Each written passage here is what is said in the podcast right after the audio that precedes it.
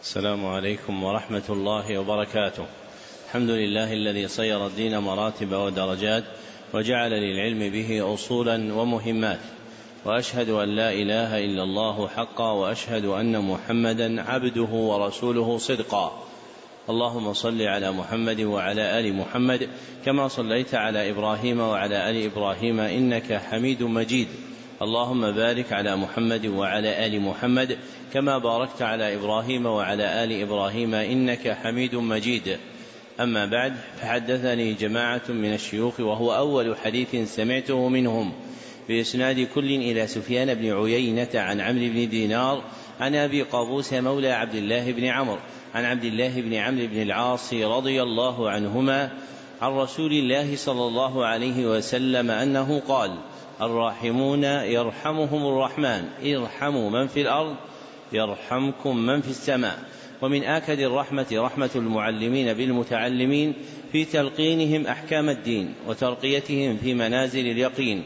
ومن طرائق رحمتهم إيقافهم على مهمات العلم بإقراء أصول المتون وبيان مقاصدها الكلية ومعانيها الإجمالية ليستفتح بذلك المبتدئون تلقيهم ويجد فيه المتوسطون ما يذكرهم ويطلع منه المنتهون إلى تحقيق مسائل العلم. وهذا المجلس الثاني في شرح الكتاب الرابع من برنامج مهمات العلم في سنته السابعة سبع وثلاثين وأربعمائة وألف وهو كتاب التوحيد الذي هو حق الله على العبيد. لإمام الدعوة الإصلاحية في جزيرة العرب في القرن الثاني عشر الشيخ محمد بن عبد الوهاب بن سليمان التميمي رحمه الله المتوفى سنة ست ومائتين وألف. وقد انتهى بنا البيان إلى قوله رحمه الله باب الخوف من الشرك. وفرغنا من بيان مقصوده في الترجمة. اقرأ الأدلة. بسم الله الرحمن الرحيم. الحمد لله رب العالمين والصلاة والسلام على أشرف الأنبياء والمرسلين نبينا محمد وعلى آله وصحبه أجمعين. اللهم إنا نعوذ بك أن نشرك بك شيئا ونحن نعلم ونستغفرك لما لا نعلم. قال شيخ الإسلام محمد بن عبد الوهاب رحمه الله تعالى في كتاب التوحيد الذي هو حق الله على العبيد باب الخوف من الشرك وقول الله تعالى إن الله لا يغفر أن يشرك به ويغفر ما دون ذلك لمن يشاء. وقال الخليل عليه السلام واجنبني وبني أن نعبد الأصنام. وفي الحديث أخوف ما أخاف عليكم الشرك الأصغر فسئل عنه فقال قال الرياء وعن ابن مسعود رضي الله عنه أن رسول الله صلى الله عليه وسلم قال من مات وهو يدعو لله ندا دخل النار رواه البخاري. ولمسلم عن جابر رضي الله عنه أن رسول الله صلى الله عليه وسلم قال من لقي الله لا يشرك به شيئا دخل الجنة ومن لقيه يشرك به شيئا دخل النار ذكر المصنف رحمه الله لتحقيق مقصود الترجمة خمسة أدلة فالدليل الأول قوله تعالى إن الله لا يغفر أن يشرك به الآية ودلالته على مقصود الترجمة في قوله لا يغفر أن يشرك به فالشرك كله لا يغفره الله عز وجل وما لا يغفر جدير بالخوف منه وما لا يغفر جدير بالخوف منه فيجب على العبد أن يخاف الشرك. والصحيح في الآية أنها تعم الشرك كله أكبره وأصغره أن الله لا يغفره لأن الفعل المضارع مؤول مع أن مصدرا. فيصير تقدير الكلام إن الله لا يغفر شركا به. والنفي والنكرة في سياق النفي تفيد العموم فالشرك كله لا يغفره الله وهو أصح قولي أهل العلم. والدليل الثاني قوله تعالى وجنبني وبني أن نعبد الأصنام ودلالته على مقصود الترجمة من وجهين. أحدهما في دعاء إبراهيم أن يجنبه الله وبنيه عبادة الأصنام. في دعاء إبراهيم أن يجنبه الله وبنيه عبادة الأصنام. والدعاء بالتجنيب يكون مما يخاف ويحذر. والدعاء بالتجنيب يكون مما يخاف ويحذر. والتجنيب هو التبعيد. فلفرط خوفه عليه الصلاة والسلام من الشرك دعا ربه أن يجنبه إياه هو وبنيه. والآخر أن الداعي به هو إبراهيم عليه الصلاة والسلام المحقق للتوحيد أن الداعي بهذا هو إبراهيم عليه الصلاة والسلام المحقق للتوحيد.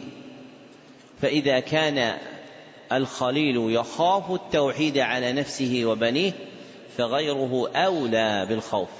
فإذا كان الخليل يخاف الشرك على نفسه وبنيه فغيره أولى بالخوف. والدليل الثالث حديث محمود بن لبيد رضي الله عنه أن النبي صلى الله عليه وسلم قال أخوف ما أخاف عليكم الشرك الأصغر. أخوف ما أخاف عليكم الشرك الأصغر. رواه أحمد وإسناده حسن. ودلالته على مقصود الترجمة في قوله أخوف ما أخاف عليكم. وهو مطابق للترجمة. ففيه بيان شدة خوف النبي صلى الله عليه وسلم علينا أن نقع في الشرك.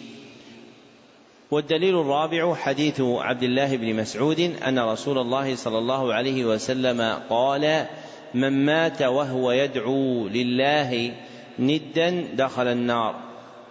رواه البخاري ودلالته على مقصود الترجمة في قوله دخل النار.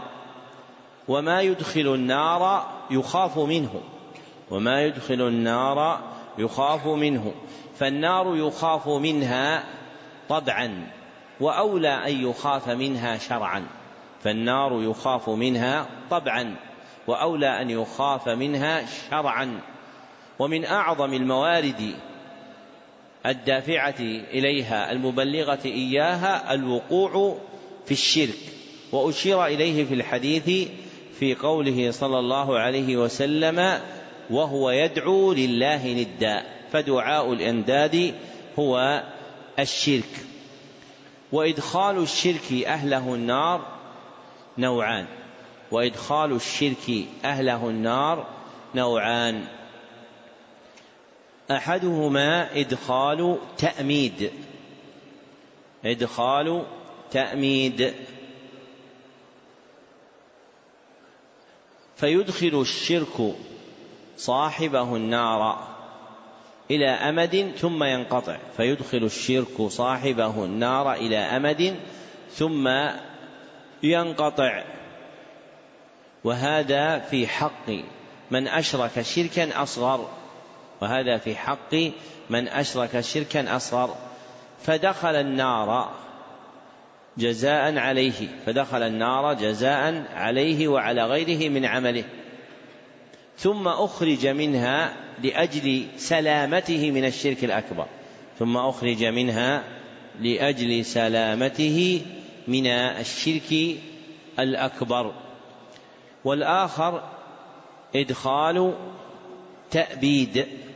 إدخال تأبيد. وهذا في حق من وقع في الشرك الأكبر. وهذا في حق من وقع في الشرك الأكبر فإنه يدخل صاحبه النار ويخلده فيها أبد الآباد ودهر الداهرين. والدليل الخامس حديث جابر بن عبد الله رضي الله عنهما أن رسول الله صلى الله عليه وسلم قال من لقي الله الحديث رواه مسلم ودلالته على مقصود الترجمة في قوله ومن لقيه يشرك به شيئا دخل النار. ومن لقيه يشرك به شيئا دخله النار. على ما تقدم بيانه في الحديث السابق. على ما تقدم بيانه في الحديث السابق بأن ما أدخل النار يجب الخوف منه والشرك من جملة ما يدخل النار. نعم. قال رحمه الله فيه مسائل الأولى الخوف من الشرك الثانية أن الرياء من الشرك الثالثة أنه من الشرك الأصغر الرابعة أنه أخوف ما يخاف منه على الصالحين. الخامسة قرب الجنة والنار السادسة الجمع بين قربهما في حديث واحد السابعة أنه من لقيه يشرك به شيئا دخل النار ولو كان من أعبد الناس. الثامنة المسألة العظيمة سؤال الخليل له ولبنيه وقاية عبادة الأصنام. التاسعة اعتباره بحال الأكثر بقوله رب إنهن أضللن كثيرا من الناس. العاشرة فيه تفسير لا إله إلا الله كما ذكره البخاري. الحادية عشرة فضيلة من سلم من الشرك. قال المصنف رحمه الله باب الدعاء إلى شهادة أن لا إله إلا الله. مقصود الترجمة بيان وجوب الدعوة إلى التوحيد. بيان وجوب الدعوة إلى التوحيد. وأشير إلى التوحيد فيها بقوله شهادة أن لا إله إلا الله وأشير إلى التوحيد فيها بقوله شهادة أن لا إله إلا الله لأنها كلمة التوحيد لأنها كلمة التوحيد فالدعوة إلى التوحيد واجبة. نعم.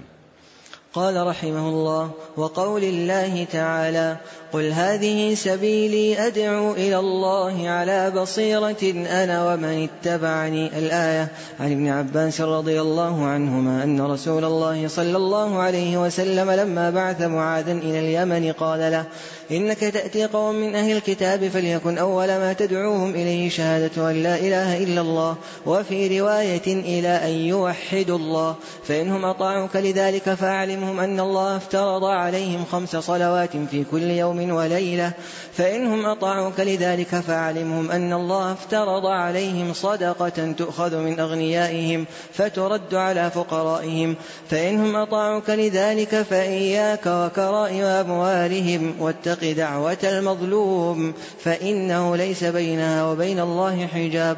أخرجاه ولهما عن سهل بن سعد رضي الله عنه أن رسول الله صلى الله عليه وسلم قال يوم خيبر لأعطين الراية غدا رجلا يحب الله ورسوله ويحبه الله ورسوله يفتح الله على يديه. فبات الناس يدوكون ليلتهم أيهم يعطاها فلما أصبحوا غدوا على رسول الله صلى الله عليه وسلم كلهم يرجو أن يعطاها. فقال صلى الله عليه وسلم أين علي بن أبي طالب؟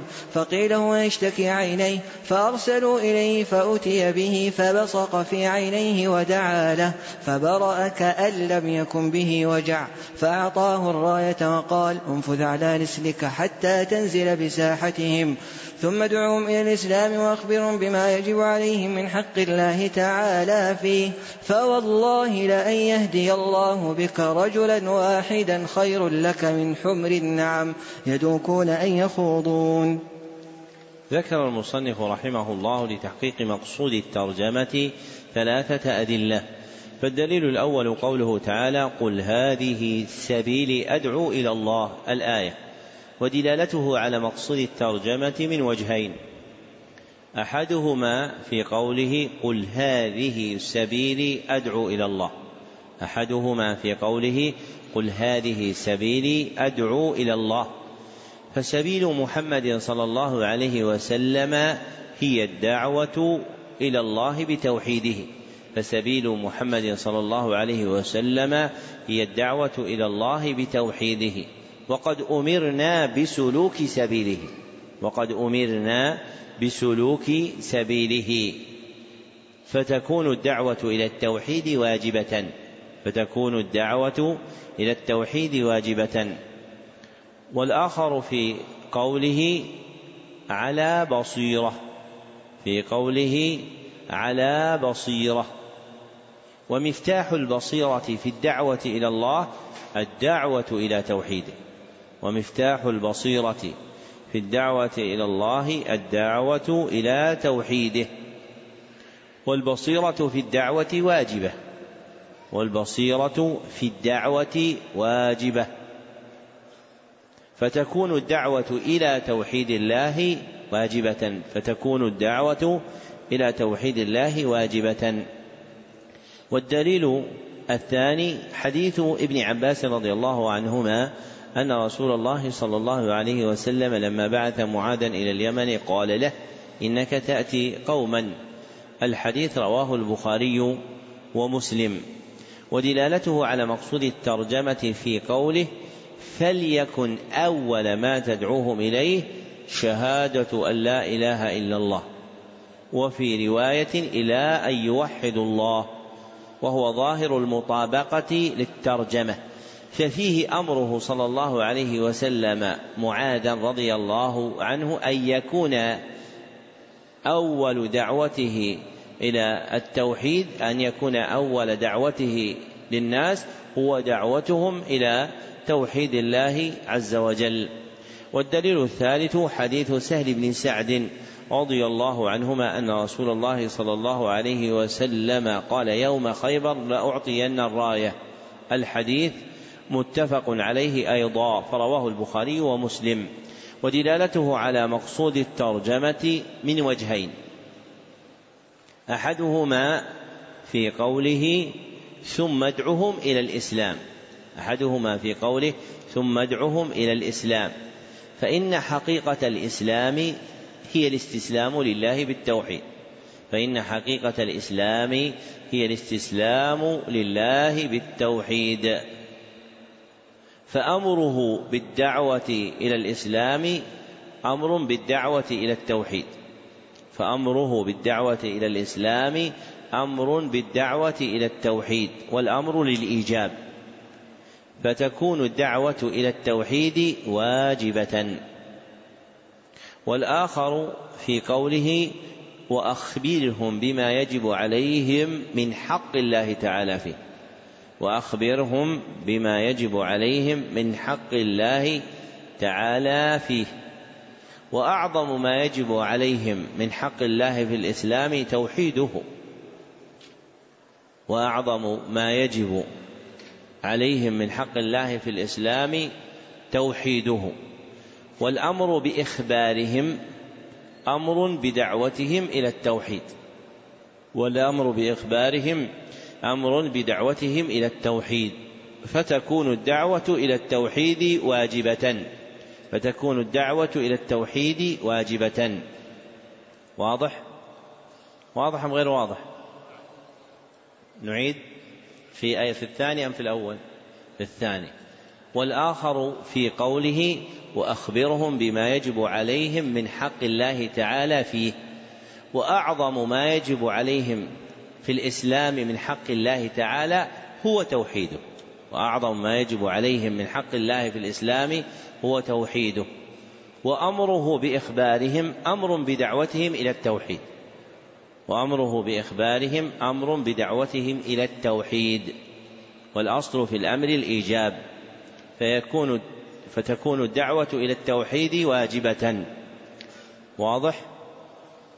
طيب لو قال أحد هذا الكلام حسن. ونحن لا نناقش فيما تقول فهو آيات وأحاديث. لكن سلمك الله هذه مع المشركين. والجالسون أمامك مسلمون فلأي شيء يحتاجون الدعوة إلى التوحيد؟ واضح الإشكال؟ قال هذه آيات وأحاديث في مخاطبة المشركين؟ فهل المسلمون يحتاجون الدعوة إلى التوحيد؟ نعم نعم أنت. هذا كلام. أعطني دليل. ما الدليل؟ طيب نعم. لا خلا نعم. أي وإذ قال إبراهيم لأبيه وقومه إنني براء مما تعبدون صح؟ غيرها من الآيات من قول إبراهيم لأبيه. أبوه وقومه مسلمون أم مشركون؟ أبوه وقومه مشركون أم مسلمون؟ مشركون. كيف تقول إبراهيم؟ نعم. يقول يقول الأخ قول الله عز وجل في الفاتحة اهدنا الصراط المستقيم. ومما يدخل في هداية الصراط المستقيم الدعاء بالتوحيد. لا نطيل عليكم جزاكم الله. الجواب قوله تعالى فاعلم أنه لا إله إلا الله. فهذه الآية نزلت على من؟ محمد صلى الله عليه وسلم. أمرا له بالعلم بالتوحيد. أين؟ في المدينة. أمرا له بالعلم بالتوحيد في المدينة. فهي في سورة محمد. فكرر الأمر له صلى الله عليه وسلم بالعلم بالتوحيد تعظيما لشأنه وإمعانا في كمال في بيان شدة حاجة الناس إليه. فالناس لا يزالون في حاجة إلى التوحيد حتى يتوفى الله عز وجل أحدهم في أدلة أخرى لكن هذا من أبينها أن الداعي إلى التوحيد في مكة ثلاث عشرة سنة وهو أعلم الخلق به صلى الله عليه وسلم أعيد إليه الأمر بالعلم بالتوحيد في المدينة في سورة محمد. أفاده المصنف رحمه الله تعالى في بعض رسائله الشخصية إلى أهل زمانه. نعم. أحسن الله إليكم. قال رحمه الله فيه مسائل. الأولى أن الدعوة إلى الله طريق من اتبع رسول الله صلى الله عليه وسلم. الثانية التنبيه على الإخلاص لأن كثيرا من الناس لو دعا إلى الحق فهو يدعو إلى نفسه. الثالثة أن البصيرة من الفرائض الرابعة من دلائل, من دلائل حسن التوحيد كونه تنزيها لله تعالى عن المسبة. الخامسة أن من قبح الشرك كونه مسبة لله. السادسة وهي من أهمها إبعاد المسلم عن المشركين لا يصير منهم ولو لم يشرك. قوله رحمه الله السادسة وهي من أهمها إبعاد المسلم عن المشركين لا يصير منهم أو لا, لا يصير منهم ولو لم يشرك. أي إذا لم يتبرأ من المشركين صار منهم ولو لم يفعل الشرك. أي إذا لم يتبرأ من المشركين صار منهم ولو لم يشرك. فإن من دين الموحدين البراءة من المشركين. فإن من دين الموحدين البراءة من دين المشركين. وحقيقة البراءة منه بيان بطلان دينهم وحقيقة البراءة منه بيان بطلان دينهم. نعم. السابعة كون التوحيد أول واجب الثامنة أنه يبدأ به قبل كل شيء حتى الصلاة التاسعة أن معنى أن يوحد الله معنى شهادة أن لا إله إلا الله العاشرة أن الإنسان قد يكون من أهل الكتاب وهو لا يعرفها أو يعرفها ولا يعمل بها. الحادية عشرة التنبيه على التعليم بالتدريج. الثانية عشرة البداءة بالأهم فالأهم الثالثة عشرة مصرف الزكاة. الرابعة عشرة. كشف العالم الشبهة عن المتعلم. الخامسة عشرة النهي عن كرائم الأموال. السادسة عشرة اتقاء دعوة المظلوم. السابعة عشرة الإخبار بأنها لا تحجب. الثامنة عشرة من أدلة التوحيد ما جرى على سيد الرسل وسادات الأولياء من المشقة والجوع والوباء.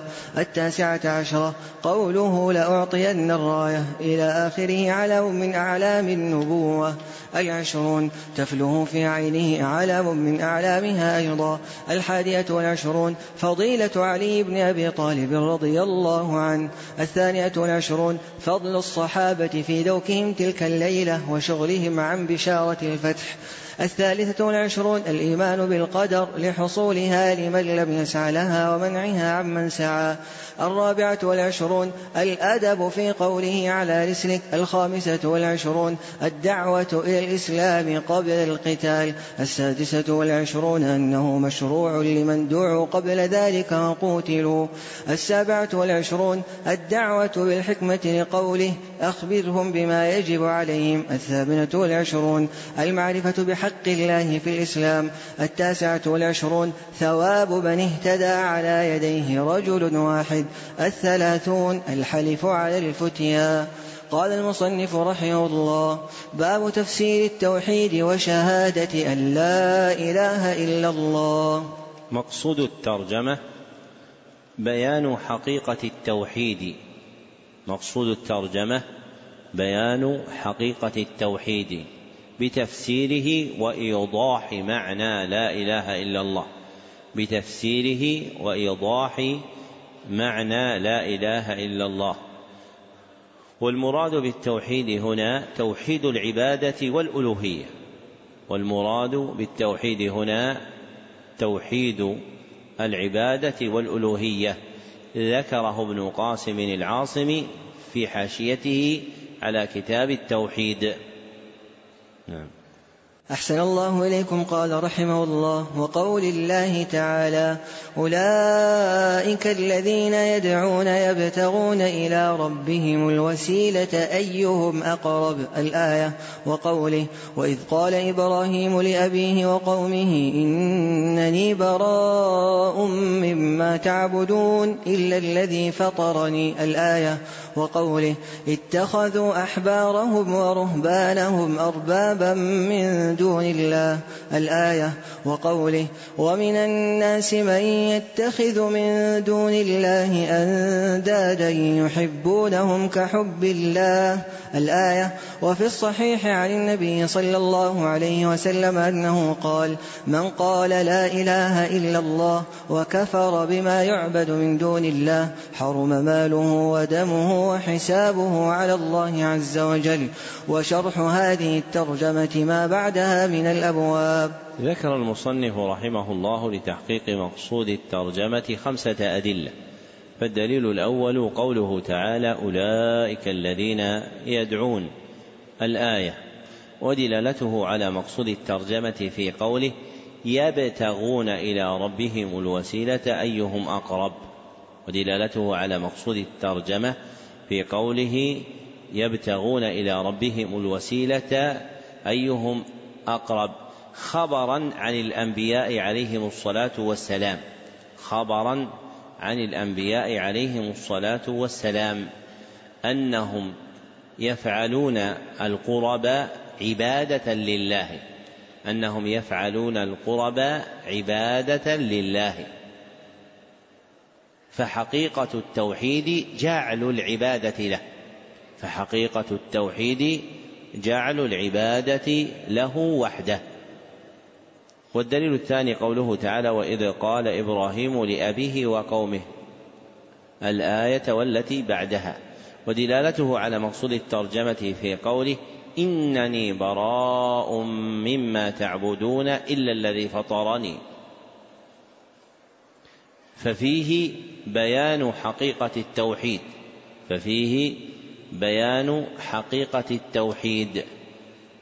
بعبادة الله وحده والبراءة من عبادة غيره بعبادة الله وحده والبراءة من غيره جمعا بين النفي والإثبات جمعا بين النفي والإثبات فالنفي نفي جميع ما يعبد من دون الله في قوله إنني براء مما تعبدون والإثبات في قوله إلا الذي فطرني بإثبات العبادة لله وحده.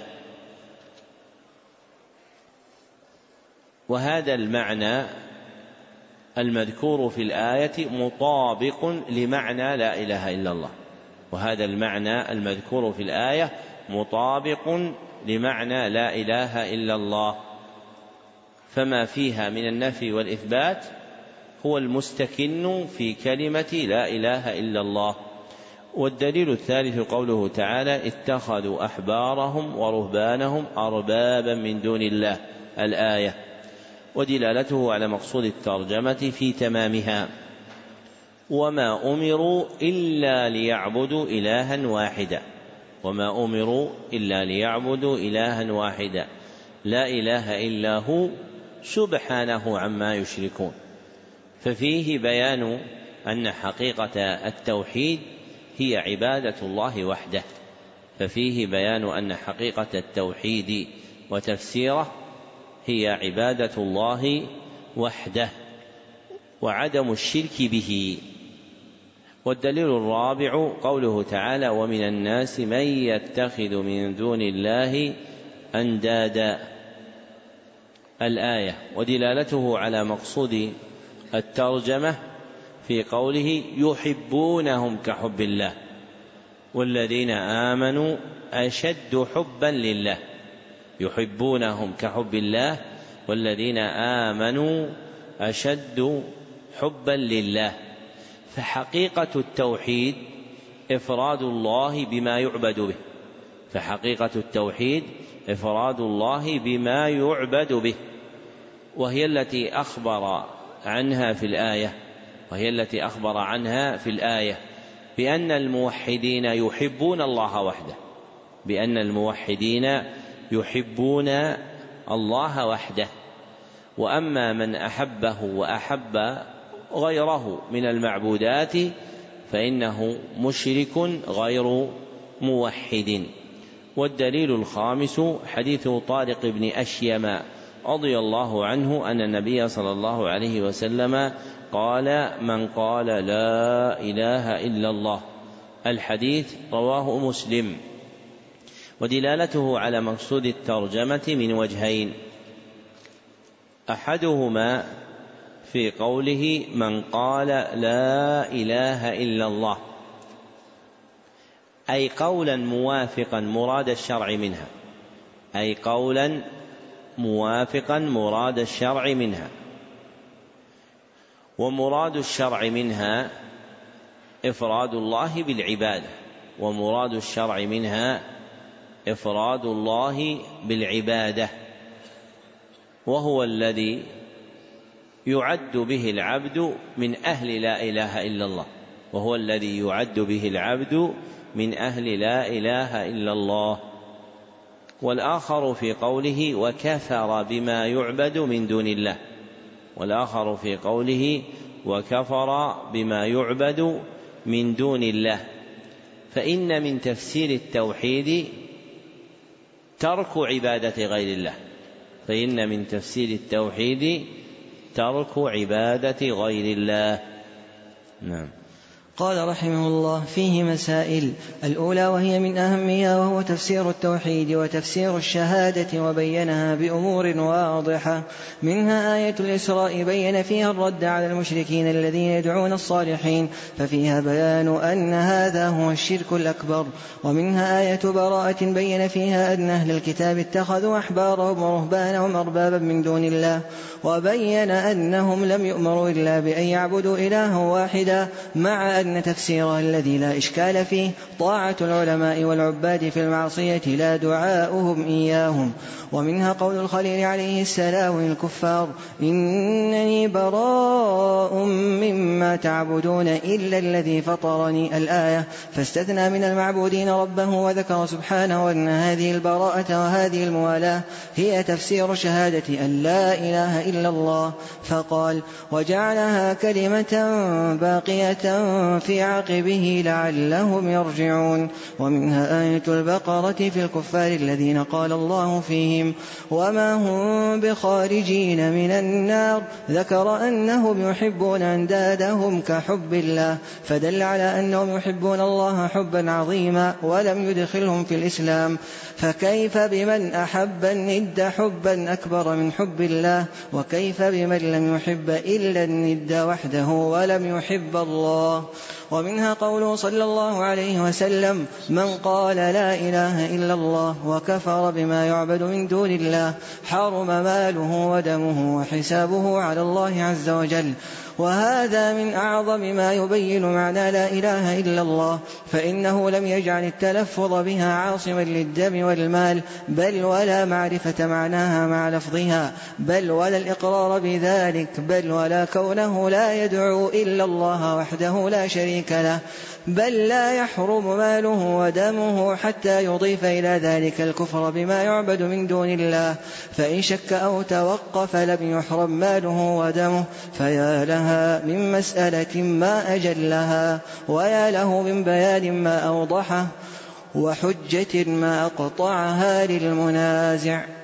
كأن هذا في السقط لأن قال فيه مسائل وبعدين قال الأولى. أين البقية؟ أن يقال إن المصنف رحمه الله ترجم بقوله فيه مسائل ثم عد مسألة واحدة وهذا له وجهان. أحدهما إرادة تعظيم المسألة المذكورة. إرادة تعظيم المسألة المذكورة. أنها تقع موقع مسائل عدة. أنها تقع موقع مسائل عدة لجلالتها وعظم شأنها. والآخر رد استيفاء بقية المسائل إلى استنباط المتعلم. رد استنباط بقية رد استنباط بقية المسائل إلى استنباط المتعلم. نعم. قال رحمه الله باب من الشرك لبس الحلقة والخيط ونحوهما لرفع البلاء أو دفعه. مقصود الترجمة بيان أن لبس الحلقة والخيط ونحوهما لرفع البلاء أو دفعه من الشرك. بيان أن لبس الحلقة والخيط ونحوهما لرفع البلاء أو دفعه من الشرك. ولابس الحلقة له حالان. إحداهما لبسها للرفع لبسها للرفع وهو طلب إزالة البلاء بعد نزوله وهو طلب إزالة البلاء بعد نزوله. والآخر لبسها للدفع. وهو طلب منع نزوله وهو طلب منع منع نزوله قبل وقوعه. وهو منع طلب وهو طلب منع نزوله قبل وقوعه. فما كان من هذا الجنس على أي حال أراد معلقه سواء أراد الدفع أم الرفع فإنه من الشرك والتعاليق من الشرك الأصغر والتعاليق من الشرك الأصغر. لأمرين أحدهما اعتقاد السببية فيما ليس سببا قدريا ولا شرعيا. اعتقاد السببية فيما ليس سببا قدريا ولا شرعيا. والآخر التعلق بما يتوهم ولا حقيقة له. التعلق بما لا يت... بما يتوهم ولا حقيقة له. مما يضعف القلب ويوهن توحيده مما يضعف القلب ويوهن توحيده وتعلقه بالله. نعم. قال رحمه الله وقول الله تعالى قل أفرأيتم ما تدعون من دون الله إن أرادني الله بضر هل هن كاشفات ضره؟ الآية عن عمران بن حصين رضي الله عنه أن النبي صلى الله عليه وسلم رأى رجلا في يده حلقة من صفر فقال ما هذه؟ قال من الواهنة. فقال انزعها فإنها لا تزيدك إلا وهنا. فإنك لو مت وهي عليك ما أفلحت أبدا. رواه أحمد بسند لا بأس به. وله عن عقبة بن عامر مرفوعا من تعلق تميمة فلا أتم الله له ومن تعلق ودعة فلا ودع الله له. وفي رواية من تعلق تميمة فقد أشرك. ولابن أبي حاتم عن حذيفة أنه رأى رجلا في يده خيط من الحمى فقطعه وتلا قوله وما يؤمن أكثرهم بالله إلا وهم مشركون. ذكر المصنف رحمه الله لتحقيق مقصود الترجمة خمسة أدلة. فالدليل الأول قوله تعالى قل أفرأيتم ما تدعون من دون الله؟ الآية ودلالته على مقصود الترجمة في قوله هل هن كاشفات ضره. ودلالته على مقصود الآية في قوله هل هن كاشفات ضره. ففيه إبطال التعلق بما لا حقيقة له في النفع والضر. ففيه إبطال التعلق بما لا حقيقة له في النفع والضر. كمعبودات المشركين كمعبودات المشركين.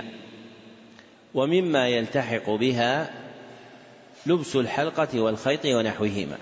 ومما يلتحق بها لبس الحلقة والخيط ونحوهما. إذ لا أثر لهن في كشف الضر إذ لا أثر لهن في كشف الضر. والدليل الثاني حديث عمران بن حصين رضي الله عنهما أن النبي صلى الله عليه وسلم رأى رجلا في يده حلقة من صفر رواه أحمد وهو عند ابن ماجه بلفظ مختصر وإسناده ضعيف. وقوله من الواهنة الواهنة هي عرق يضرب في المنكب أو في اليد هي عرق يضرب في المنكب أو اليد أو العضد منها فهو عرق يحصل للإنسان به وجع إذا ضرب عليه أي تحرك. ودلالته على مقصود الترجمة في قوله فإنك لو مت ما أفلحت أبدا والفلاح هو الفوز.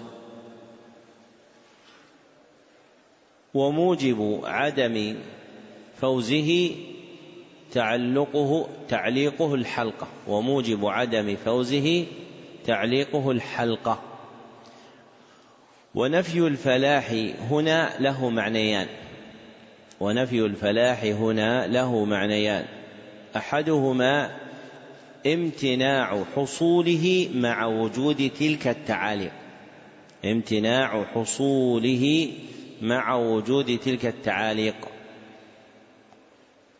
والآخر تبعيد حصوله مع وجود تلك التعاليق. تبعيد حصوله مع وجود تلك التعاليق. والفرق بينهما أنه في الأول لا يوجد أبدا. والفرق بينهما أنه في الأول لا يوجد أبدا. وأما في الثاني فإنه يوجد على بعد وتخوف. وأما في الثاني فإنه يوجد على بعد وتخوف.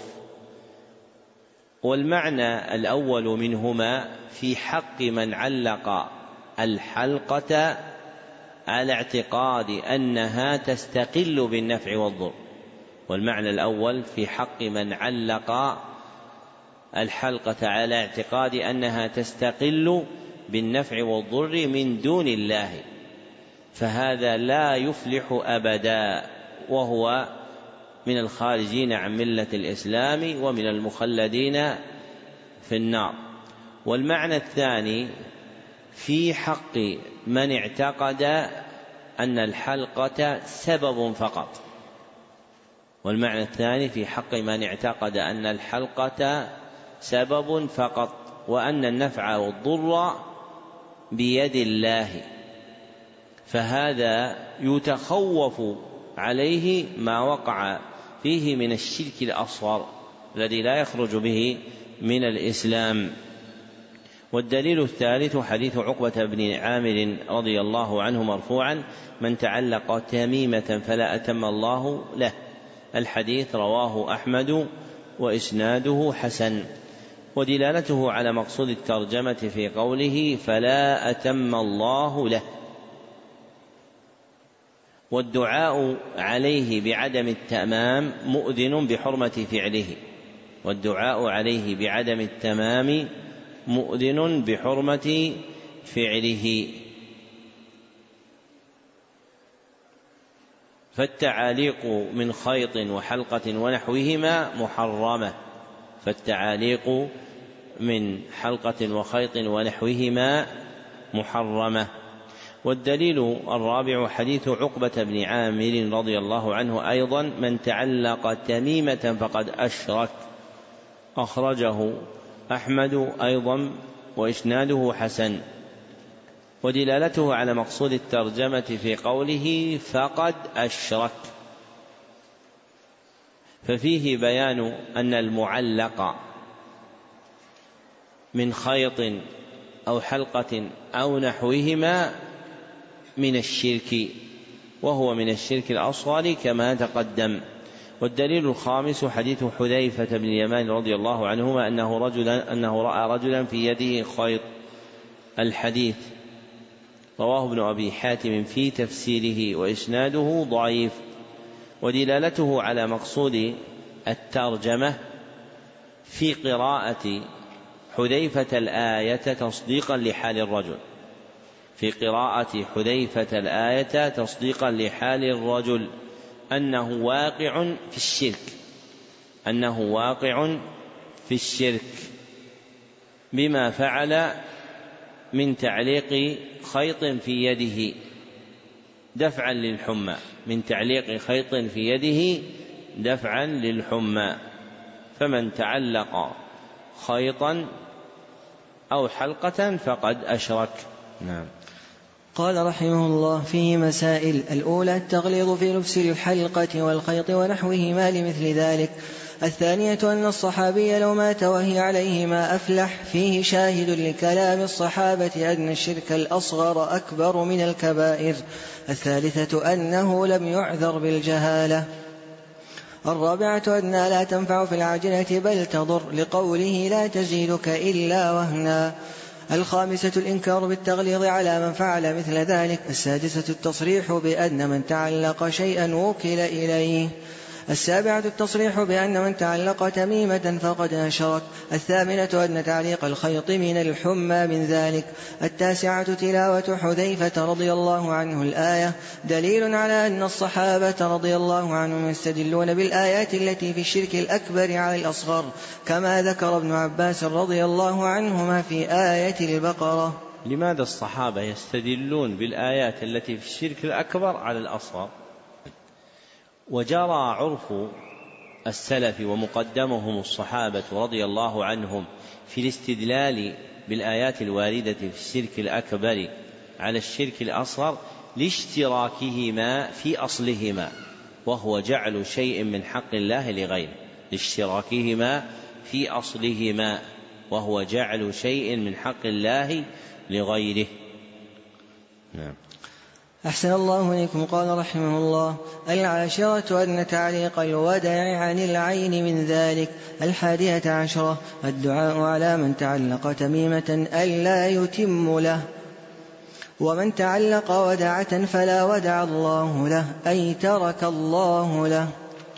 قال المصنف رحمه الله باب ما جاء في الرقى والتمائم. مقصود الترجمة بيان حكم الرقى والتمائم.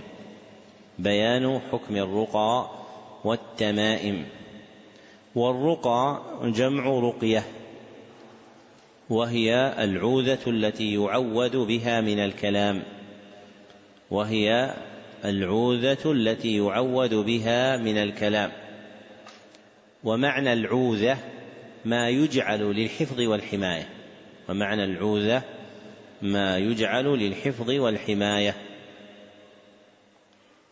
والتمائم جمع تميمة. والتمائم جمع تميمة. وهي ما يعلق لتتميم الأمر. وهي ما يعلق لتتميم الأمر. جلبا للنفع أو دفعا للضر. جمعا للنفع جلبا للنفع أو دفعا للضر.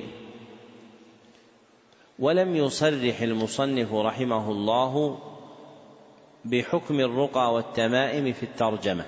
ولم يصرح المصنف بحكم الرقى والتمائم في الترجمة. لأمرين أحدهما حث المتعلم على معرفة أحكامهما من الأدلة التي ذكرها. حث المتعلم على معرفة أحكامهما من الأدلة التي ذكرها. والآخر اختلاف أنواعها. والآخر اختلاف أنواعها. المؤدي إلى اختلاف أحكامها. اختلاف أنواعها. المؤدي إلى اختلاف أحكامها. نعم. أحسن الله إليكم. قال رحمه الله في الصحيح عن أبي بشير الأنصاري رضي الله عنه أنه كان مع النبي صلى الله عليه وسلم في بعض أسفاره فأرسل رسولا ألا يبقين في رقبة بعير قلادة من وتر أو قال قلادة إلا قطعت. وعن ابن مسعود رضي الله عنه قال سمعت رسول الله صلى الله عليه وسلم يقول إن الرقى والتمائم والتولة شرك. رواه أحمد وأبو داود. وعن عبد الله بن عكيم مرفوعا من تعلق شيئا وكل إليه. رواه أحمد والترمذي. التمائم شيء يعلق على الأولاد عن العين لكن إذا كان المعلق من القرآن فرخص فيه بعض السلف وبعضهم لم يرخص فيه ويجعله من المنهي عنه. منه ابن مسعود رضي الله عنه والرقى هي التي تسمى العزائم وخص منه الدليل ما خلا من الشرك. فقد رخص فيه رسول الله صلى الله عليه وسلم من العين والحمى والتولة شيء يصنعونه يزعمون أنه يحبب المرأة إلى زوجها والرجل إلى امرأته. وروى الإمام أحمد عن رويفع قال قال لي رسول الله صلى الله عليه وسلم يا رويفع لعل الحياة ستطول بك فأخبر الناس أن من عقد لحيته أو تقلد وترا أو استنجى برجيع دابة أو عظم فإن محمدا بريء منه. وعن سعيد بن جبير قال من قطع تميمة من إنسان كان كعدل رقبة. رواه وكيع وله عن إبراهيم كانوا يكرهون التمائم كلها من القرآن وغير القرآن. ذكر المصنف رحمه الله لتحقيق مقصود الترجمة ستة أدلة. فالدليل الأول حديث أبي بشير الأنصاري رضي الله عنه أنه كان مع النبي صلى الله عليه وسلم في بعض أسفاره. الحديث متفق عليه. ودلالته على مقصود الترجمة في قوله إلا قطعت.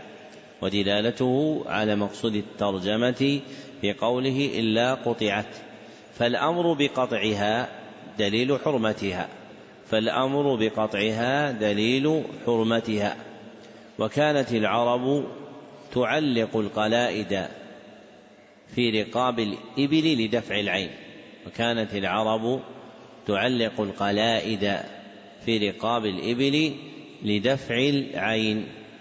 ففي الحديث بيان حكم التمائم. ففي الحديث بيان حكم التمائم. والوتر هو حبل القوس الذي يشد به السهم عند إرادة رميه. والوتر هو حبل القوس الذي يشد به السهم عند إرادة رميه.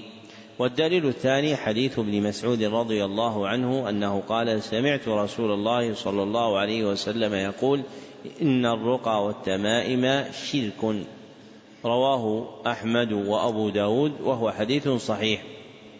ودلالته على مقصود الترجمة في قوله شرك حكما على الرقى والتمائم والتولة.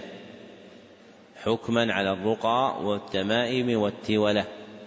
وإطلاق اسم الشرك عليهن باعتبار المعروف منهن عند العرب. وإطلاق اسم الشرك عليهن باعتبار المعروف منهن عند العرب في الجاهلية. فالمعهود في أحوالهم من الرقى والتمائم والتولة أنها كلها شرك. فلم يرد النبي صلى الله عليه وسلم بالحديث حكما عاما يشمل جميع الأفراد بل مراده حكما يتعلق بالمعروف منها عند العرب. فأل في الكلمات المذكورة في الحديث عهدية أي باعتبار ما تعرفه العرب منه منهن.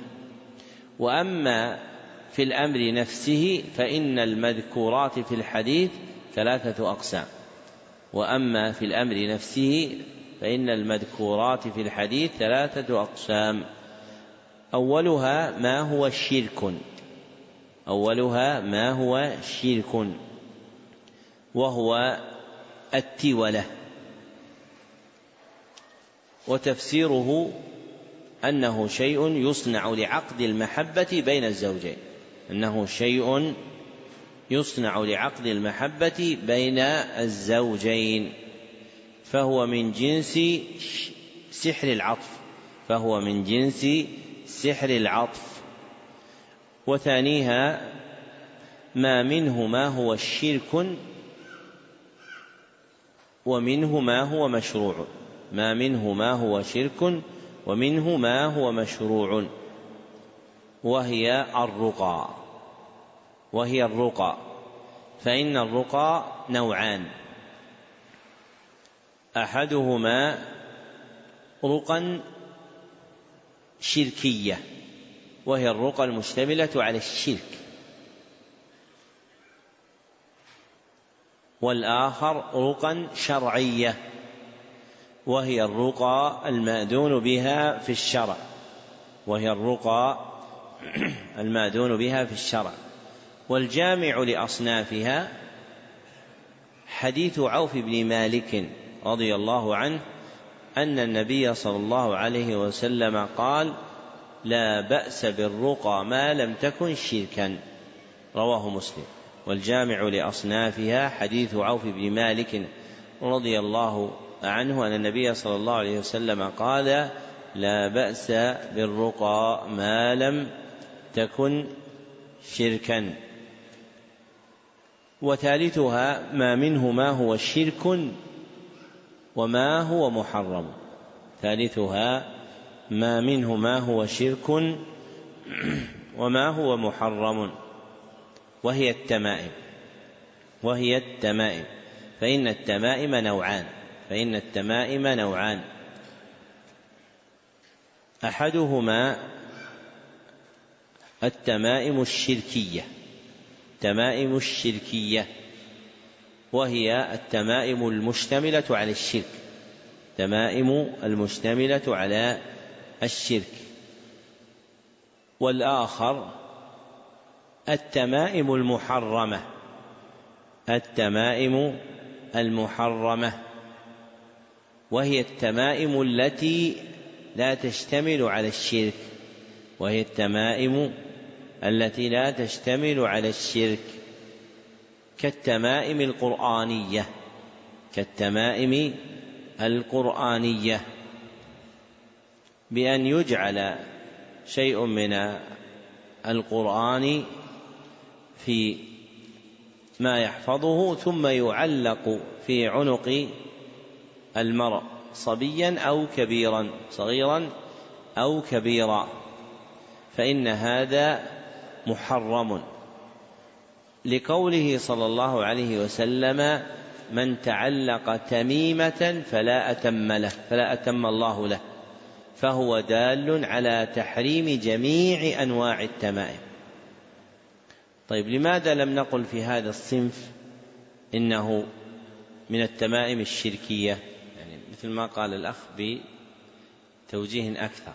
لأن المعلق هنا هو في الأصل سبب يستشفى به وهو القرآن. فإن القرآن شفاء لكن هذا الوضع الذي يوضع يوضع عليه غير مأذون به شرعا.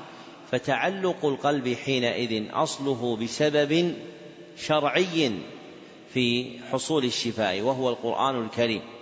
لكن حكم بحرمته في أصح القولين لقوله صلى الله عليه وسلم من تعلق تميمة فلا أتم الله له فهو يعم جميع أنواع التمائم. فتكون التمائم القرآنية تمائم محرمة ولا يقال فيها تمائم شركية. إلا في حال واحدة. ما هي؟ نعم. لا إحنا نقول في القرآن إحنا ما نقول بغير القرآن. نقول في القرآن ما يقال. ها. الأخ الأخ هذا. من ذكره؟ إيه بس ما هو بالعبارة هذه. بالعبارة اللي ذكرها الأخ. نعم.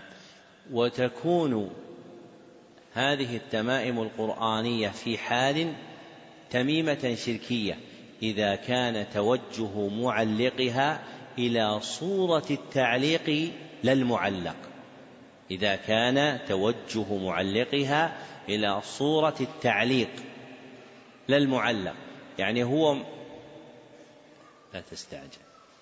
يعني نظر قلبه إلى القرآن أم إلى مجرد القلادة المعلقة؟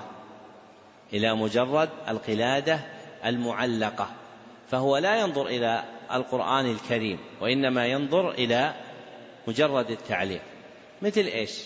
مثل في غير هذه البلاد طهر الله بلاد المسلمين من الشرك تجد هناك محلات تبيع تمائم. وإذا جئت ونصحتهم يقولون هذه تمائم قرآنية. ثم تجد الناس يأتون ويقولون عندك تعليق؟ فيقول نعم. فيأخذه ويضعه. هذا نظره إلى إيش؟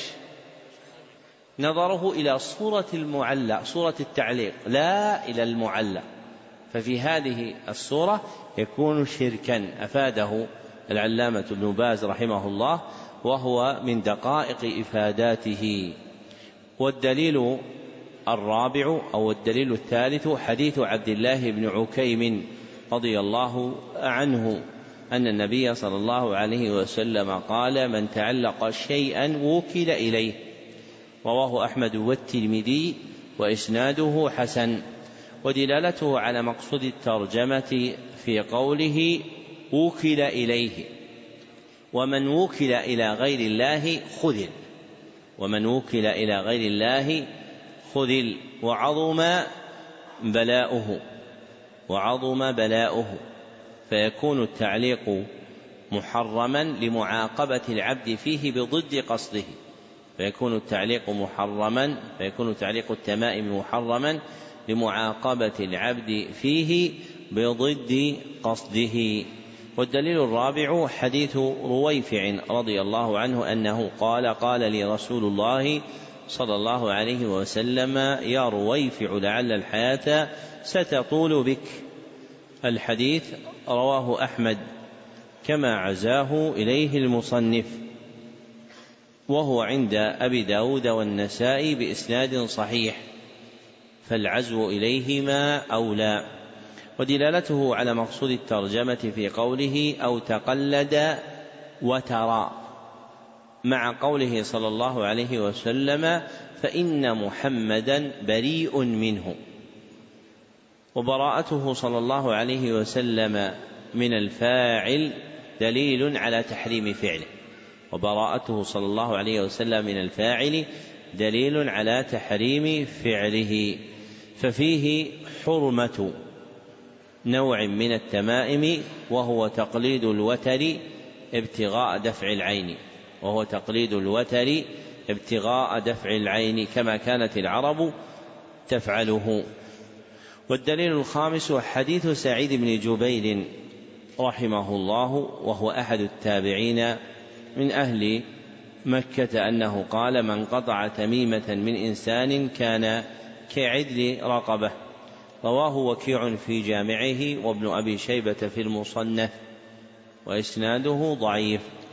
ودلالته على مقصود الترجمة في قوله كان كعدل رقبة أي بمنزلة إعتاقها أي بمنزلة إعتاقها. فجعل تحرير القلب من الشرك كتحرير الرقبة من الملك من الملك.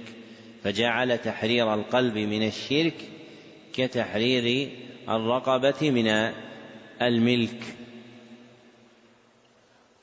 والمذكور فيه من فعل الشرك هو التميمة لقوله من قطع تميمة. فالأمر بقطعها دال على حرمة تعليقها. والدليل السادس حديث إبراهيم وهو ابن يزيد النخعي أنه قال كانوا يكرهون التمائم كلها من القرآن وغير القرآن رواه, رواه ابن أبي شيبة في مصنفه وإسناده صحيح.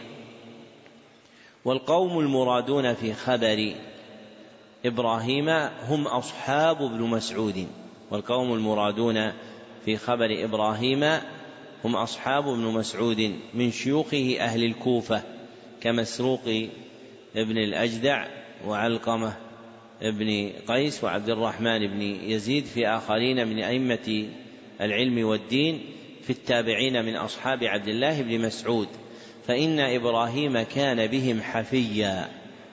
واعتنى بحفظ ما كانوا عليه من العلم والدين وهو الذي ورثوه عن ابن مسعود. وفي دواوين المرويات كثير من كلام إبراهيم الذي يذكر فيه هذا فيقول تارة كانوا يكرهون ويقول تارة كانوا يرون ويقول تارة كانوا يحبون.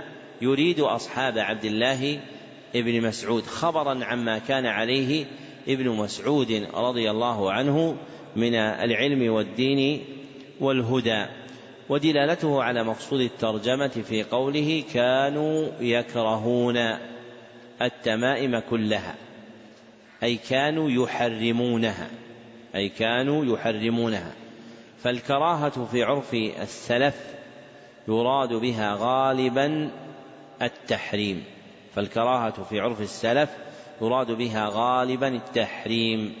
ذكره ابن تيمية الحفيد وصاحبه ابن القيم في إعلام الموقعين وحفيده بالتلمدة أبو الفرج ابن رجب في جامع العلوم والحكم.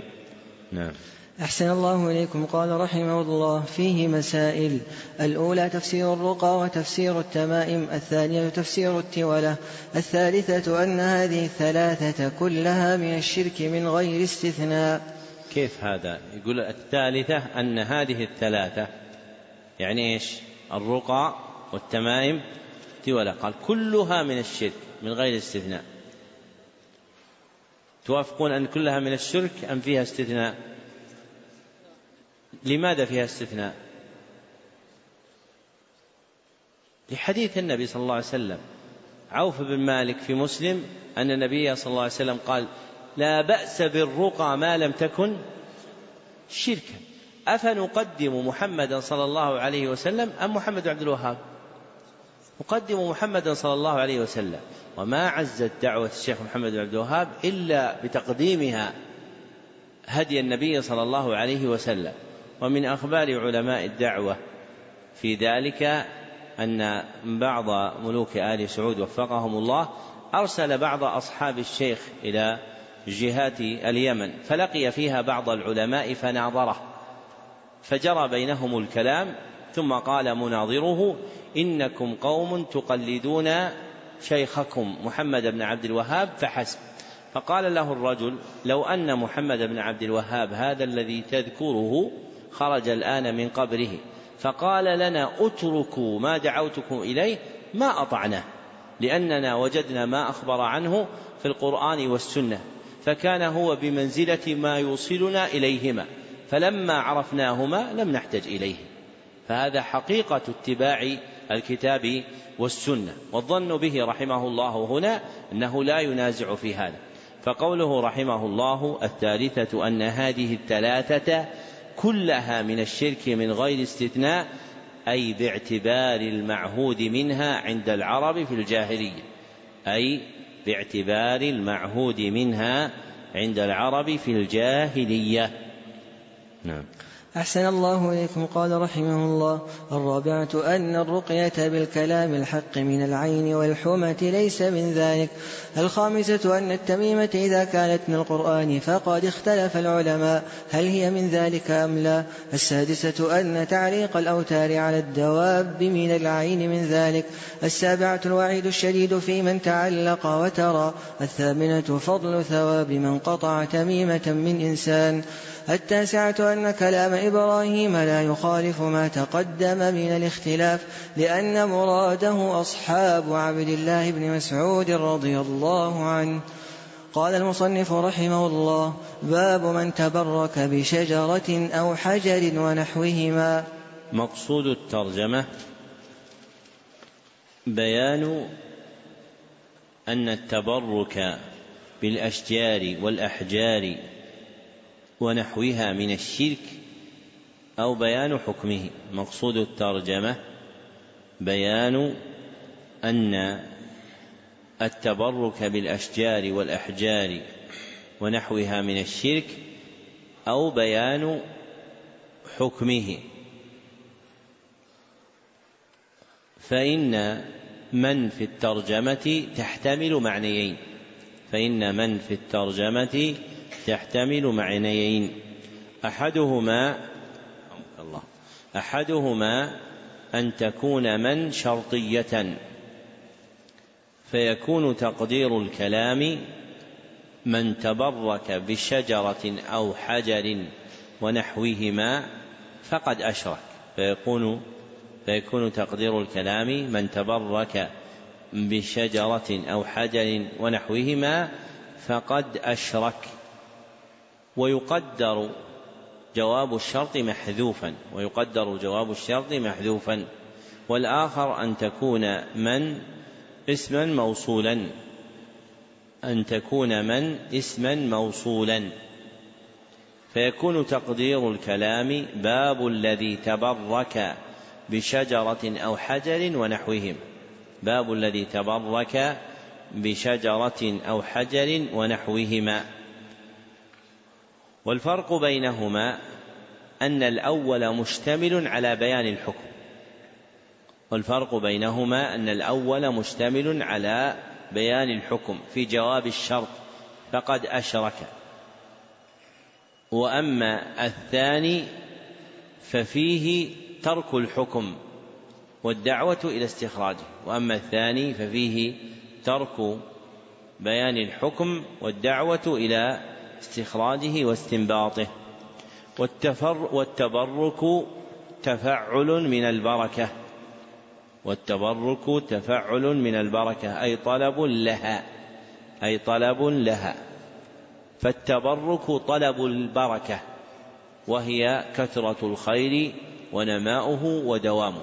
فالتبرك طلب البركة وهي كثرة الخير ونماؤه والتبرك يكون شركا في حالين. والتبرك يكون شركا في حالين. الحال الأولى أن يكون شركا أكبر. أن يكون شركا أكبر. إذا اعتقد في المتبرك به استقلاله بفيض الخير وإعطائه. إذا اعتقد في المتبرك به استقلاله بفيض الخير وإعطائه وأنه يمد بنفسه وأنه يمد بنفسه فهذا شرك أكبر. والآخر والحال الأخرى أن يكون شركا أصغر أن يكون شركا أصغر. وله صورتان وله صورتان. الصورة الأولى أن يتبرك بما ليس سببا للبركة. أن يتبرك بما ليس سببا للبركة. فأسباب البركة مقدرة شرعا فقط. فأسباب البركة مقدرة شرعا فقط. فلا يعلم كون شيء سببا لها إلا بدليل. فلا يعلم كون شيء سببا لها إلا بدليل. والصورة الثانية رفع السبب المتبرك به فوق قدره المأذون به شرعا. رفع السبب المتبرك به فوق قدره المأذون به شرعا وهو الاستبشار به والاطمئنان إليه وهو الاستبشار به والاطمئنان إليه. فإذا قوي تعلقه به فوق هذه الرتبة وقع العبد في الشرك الأكبر. فإذا قوي تعلقه به فوق هذه الرتبة وقع العبد في الشرك الأصغر. ومما ينبه عليه مما يتصل بهذا الباب أن ما أذن بالتبرك به يتبرك به على الوجه المشروع فقط أن ما أذن التبرك به يتبرك به على الوجه المشروع فقط. فإذا جعل على غيره حرم فعله فإذا جعل على غيره حرم فعله. فمثلا القرآن سبب من أسباب البركة فهو كتاب مبارك وتستمد منه هذه البركة بأنواع من الاستمداد كقراءته وحفظه والعمل به والدعوة إليه وغير ذلك مما يرجع إلى المأذون به شرعا. فلو قدر أن أحدا قصد التبرك بالقرآن إذا نزل بيتا جديدا بأن يفتح في كل غرفة من غرفه صفحات القرآن في أوائل السور المئة المئة والأربع عشرة. فعمد إلى الغرفة ففتح الصفحة التي فيها سورة الفاتحة ثم الصفحة التي فيها سورة البقرة ثم الصفحة التي فيها سورة آل عمران. وهكذا يتنقل حتى يتم السور الأربعة عشرة. ثم انتقل إلى الغرفة الثانية ففعل ذلك حتى يتم هذا في غرفات بيته طلبا لبركة القرآن. فإن فعله هذا إيش؟ محرم. لماذا؟ لأن القرآن وإن كان متبركا به فإن طرائق التبرك به موقوفة على ما عينه الشرع فإن طرائق التبرك به موقوفة على ما عينه الشرع. نعم. أحسن الله إليكم قال رحمه الله وقول الله تعالى أفرأيتم اللات والعزى وبنات الثالثة الأخرى؟ الآيات عن أبي واقد الليثي رضي الله عنه قال خرجنا مع رسول الله صلى الله عليه وسلم إلى حنين ونحن حدثاء عهد بكفر وللمشركين سدرة يعكفون عندها وينوطون بها أسلحتهم. يقال لها ذات أنواط. فمررنا بسدرة فقلنا يا رسول الله اجعل لنا ذات أنواط كما لهم ذات أنواط. فقال رسول الله صلى الله عليه وسلم الله أكبر إنها السنن. قلتم والذي نفسي بيده كما قالت بنو إسرائيل لموسى اجعل لنا إلها كما لهم آلهة. قال إنكم قوم تجهلون لتركبن سنن من كان قبلكم رواه الترمذي وصححه. ذكر المصنف رحمه الله لتحقيق مقصود الترجمة دليلين فالدليل الأول قوله تعالى أفرأيتم اللات والعزى ومناة الثالثة الأخرى الآيات. ودلالته على مقصود الترجمة في قوله ما أنزل الله بها من سلطان. ففيه إبطال ما كان يتبرك به المشركون. ففيه إبطال ما كان يتبرك به المشركون من الأحجار والأشجار. فاللات صخرة بيضاء منقوش عليها. فاللات صخرة بيضاء منقوش عليها.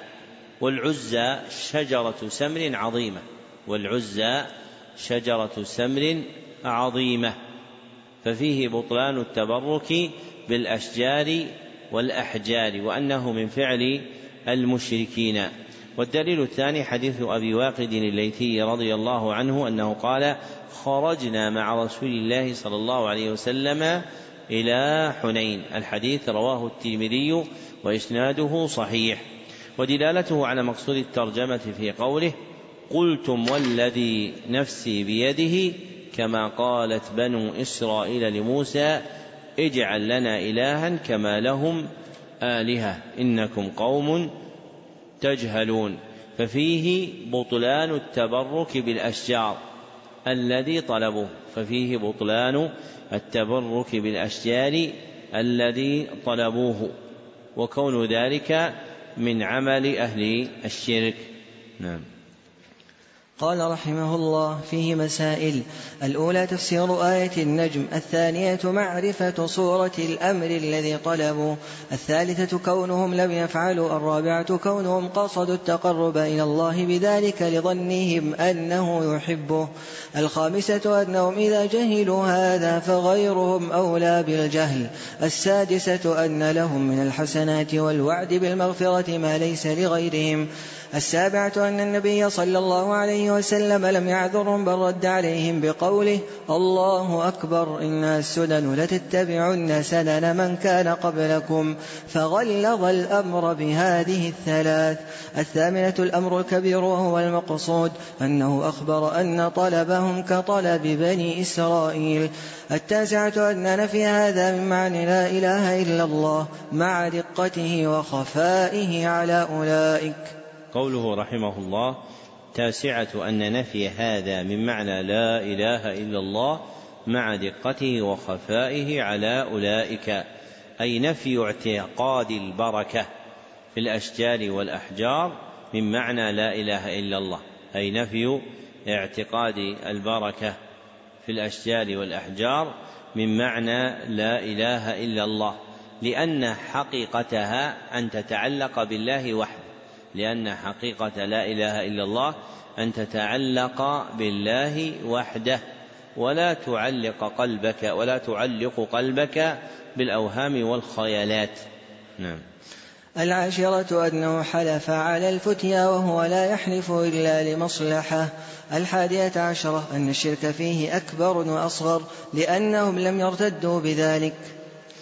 الثانية عشرة قولهم ونحن حدثاء عهد بكفر فيه أن غيرهم لا يجهل ذلك.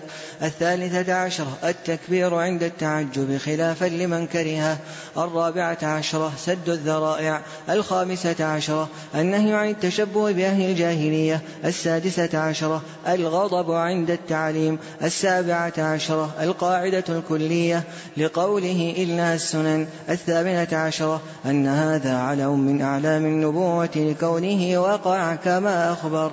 التاسعة عشرة أن كل ما ذم الله به اليهود والنصارى في القرآن أنه لنا. العشرون أنه متقرر عندهم أن العبادات مبناها على الأمر فصار فيها التنبيه على مسائل القبر. أما من ربك فواضح وأما من نبيك فمن إخباره بأنباء الغيب. وأما ما دينك فمن قولهم اجعل لنا إلها إلى آخره. قوله رحمه الله العشرون أنه متقرر عندهم أن العبادات مبناها على الأمر أي على أمر الله ورسوله صلى الله عليه وسلم فلم يبتدئوا بالعبادة وسألوها النبي صلى الله عليه وسلم فلم يبتدئوا العبادة وسألوها النبي صلى الله عليه وسلم. وقوله فصار فيها التنبيه على مسائل القبر أما من ربك فواضح أي واضح من كونهم لم يطلبوا ربا وإنما طلبوا ما يتقربون به إلى ربهم أي واضح من كونهم لم يطلبوا ربا وإنما طلبوا ما يتبرك به تقربا إلى ربهم. وقوله وأما من نبيك فمن إخباره بأنباء الغيب يعني بقصة موسى عليه الصلاة والسلام وقومه. وقوله وأما ما دينك فمن قوله اجعل لنا إلها إلى آخره لأن الرسول صلى الله عليه وسلم يبلغ الدين الذي جعله الله عز وجل للناس فأوحاه إليه وأمره بأن يبلغه إليهم. نعم. الحادية والعشرون أن سنة أهل الكتاب مذمومة كسنة المشركين. الثانية والعشرون أن المنتقل من الباطل الذي اعتاده قلبه لا يأمل أن يكون في قلبه بقية من تلك العادة. لقوله ونحن حدثاء عهد بكفر. قال المصنف رحمه الله باب ما جاء في الذبح لغير الله. مقصود الترجمة بيان حكم الذبح لغير الله. بيان حكم الذبح لغير الله. نعم. قال رحمه الله وقول الله تعالى قل إن صلاتي ونسكي ومحياي ومماتي لله رب العالمين لا شريك له الآية وقوله فصل لربك وانحر. عن علي بن أبي طالب رضي الله عنه قال حدثني رسول الله صلى الله عليه وسلم بأربع كلمات. لعن الله من ذبح لغير الله لعن الله من لعن والديه لعن الله من آوى محدثا لعن الله من غير منار الأرض. رواه مسلم. وعن طارق بن شهاب أن رسول الله صلى الله عليه وسلم قال دخل الجنة رجل في ذباب ودخل النار رجل في ذباب. قالوا وكيف ذلك يا رسول الله؟ قال مر رجلان على قوم لهم صنم لا يجوزه أحد حتى يقرب له شيئا. فقالوا لأحدهما قرب قال ليس عندي شيء أقرب. قالوا له قرب ولو ذبابا فقرب ذبابا فخلوا سبيله فدخل النار. وقالوا للآخر قرب. فقال ما كنت لأقرب لأحد شيئا دون الله عز وجل. فضربوا عنقه فدخل الجنة. رواه أحمد. ذكر المصنف رحمه الله لتحقيق مقصود الترجمة أربعة أدلة. فالدليل الأول قوله تعالى قل إن صلاتي ونسكي الآية ودلالته على مقصود الترجمة في قوله ونسكي أي ذبحي. مع قوله لله رب العالمين. فالذبح يكون عبادة لله وحده. فالذبح يكون عبادة لله وحده. وإذا جعلت العبادة لغير الله وقع العبد في الشرك. وإذا جعلت العبادة لغير الله وقع العبد في الشرك. فمن ذبح لغير الله فقد أشرك. فمن ذبح لغير الله فقد أشرك.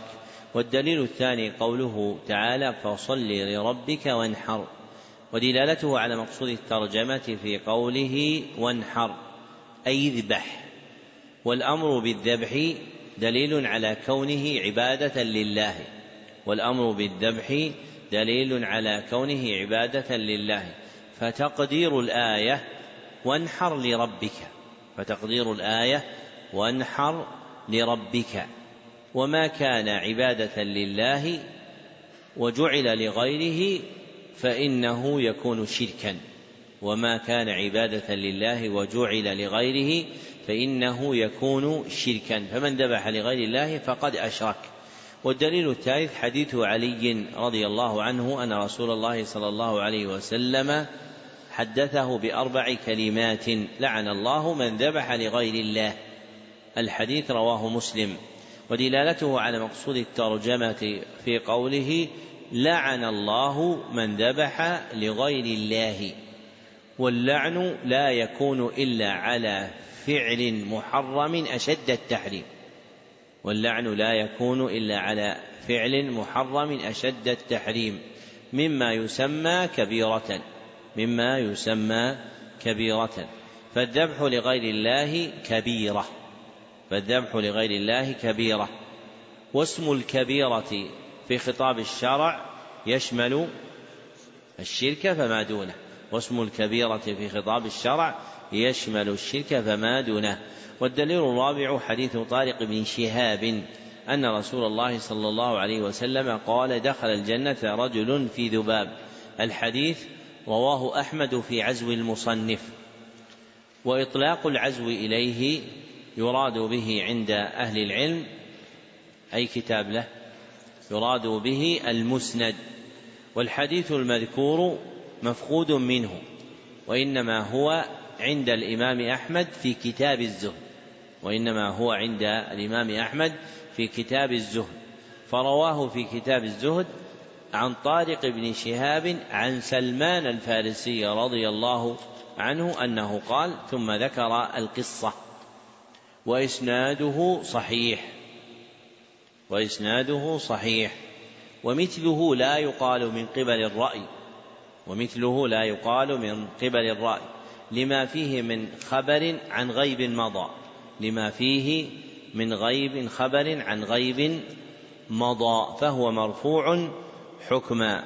ودلالته على مقصود الترجمة في قوله فقرب ذبابا فخلوا سبيله فدخل النار أي ذبح لصنمهم متقربا أي ذبح لصنمهم متقربا فوقع في الشرك ودخل النار. فمن ذبح لغير الله فقد أشرك. نعم. قال رحمه الله فيه مسائل. الأولى تفسير قوله قل إن صلاتي ونسكي. الثانية تفسير قوله فصل لربك وانحر. الثالثة البداءة بلعنة من ذبح لغير الله. الرابعة لعن من لعن والديه ومنه أن تلعن والدي الرجل فيلعن والديك. الخامسة لعن من آوى محدثا وهو الرجل يحدث شيئا يجب فيه حق الله فيلتجئ إلى من يجيره من ذلك. السادسة لعن من غير منار الأرض وهي المراسيم التي تفرق بين حقك من الأرض وحق جارك. فتغيرها بتقديم أو تأخير. السابعة الفرق بين لعن المعين ولعن أهل المعاصي على سبيل العموم. الثامنة هذه القصة العظيمة وهي قصة الذباب. التاسعة كونه دخل النار بسبب ذلك الذباب الذي لم يقصد بل فعله تخلصا من شرهم. قوله رحمه الله التاسعة كونه دخل النار بسبب ذلك الذباب الذي لم يقصده أي لم يقصد التقرب به ابتداء أي لم يقصد التقرب به ابتداء ولما حسن له فعله تقرب به ولما حسن له فعله تقرب به. نعم. قال رحمه الله العاشرة معرفة قدر الشرك في قلوب المؤمنين كيف صبر ذلك على القتل؟ ولم يوافقهم على طلبهم مع كونهم لم يطلبوا إلا العمل الظاهر. الحادية عشرة أن الذي دخل النار مسلم لأنه لو كان كافرا لم يقل دخل النار في ذباب.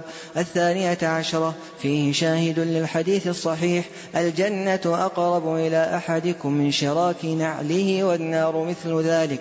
الثالثة عشرة معرفة أن عمل القلب هو المقصود الأعظم حتى عند عبدة الأصنام. قوله رحمه الله الثالثة معرفة أن عمل القلب هو المقصود الأعظم حتى عند عبدة الأصنام لأن ذبح الذباب لا ينتفع به بأكل ولا غيره لأن ذبح الذباب لا ينتفع به بأكل ولا بغيره. ولكن مقصود أولئك المشركين هو تعظيم الخلق لصنمهم. لكن مقصود أولئك المشركين هو تعظيم الخلق لصنمهم. فحقيقة ما يقصد هو عمل القلب بأن يتوجه معظما لذلك الصنم. نعم. قال المصنف رحمه الله باب لا يذبح لله بمكان يذبح فيه لغير الله. مقصود الترجمة بيان تحريم الذبح لله في مكان يذبح فيه لغير الله. بيان تحريم الذبح لله في مكان يذبح فيه لغير الله. ولا في الترجمة تحتمل معنيين ولا في الترجمة تحتمل معنيين. أحدهما أن تكون نافية أن تكون نافية.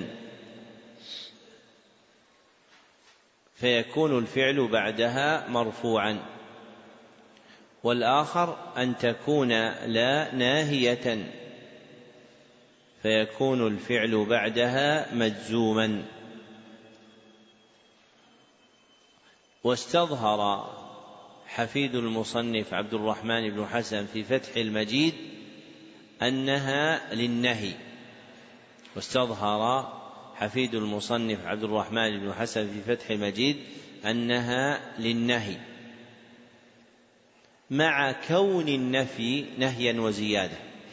مع كون النفي نهيا وزيادة. لأن النهي هو أصل وضع خطاب الشرع في التحريم. لأن النهي هو أصل وضع خطاب الشرع في التحريم. فحفيد المصنف ذهب إلى القول بأنها ناهية مع أن النفي أبلغ. فالنفي نهي وزيادة لما فيه من إعدام المذكور معه. فإذا قلت لا أحد في الدار فقد أعدمت وجود أحد في الدار كلية.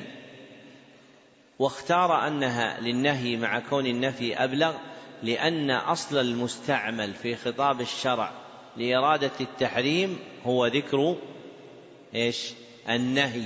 هو ذكر النهي. ولذلك فإن المصنفين في أصول الفقه يقولون باب الأمر وباب وباب النهي. وحرم الذبح لله بمكان يذبح فيه لغير الله لأمرين. وحرم الذبح لله بمكان يذبح فيه لغير الله لأمرين. أحدهما توقي مشابهة المشركين في عباداتهم. توقي مشابهة المشركين في عباداتهم. والآخر حسم مادة الشرك. وسد الذرائع المفضية إليه حسم مادة الشرك أي قطعها وسد الذرائع المفضية إليه. نعم. أحسن الله إليكم قال رحمه الله وقول الله تعالى لا تقم فيه أبدا الآية عن ثابت بن الضحاك رضي الله عنه قال نذر رجل أن ينحر إبلا ببوانة فسأل النبي صلى الله عليه وسلم فقال هل كان فيها وثن من أوثان الجاهلية يعبد قالوا لا. قال فهل كان فيها عيد من أعيادهم؟ قالوا لا. فقال رسول الله صلى الله عليه وسلم أوف بنذرك فإنه لا وفاء لنذر في معصية الله ولا فيما لا يملك ابن آدم. رواه أبو داود وإسناده على شرطهما. ذكر المصنف رحمه الله لتحقيق مقصود الترجمة دليلين. فالدليل الأول قوله تعالى لا تقم فيه أبدا نهيا للنبي صلى الله عليه وسلم عن الصلاة في مسجد الضرار. نهيا للنبي صلى الله عليه وسلم عن الصلاة في مسجد الضرار. لأنه مؤسس على معصية الله. لأنه مؤسس على معصية الله. ومثله المكان الذي يذبح فيه لغير الله. ومثله المكان الذي يذبح فيه لغير الله.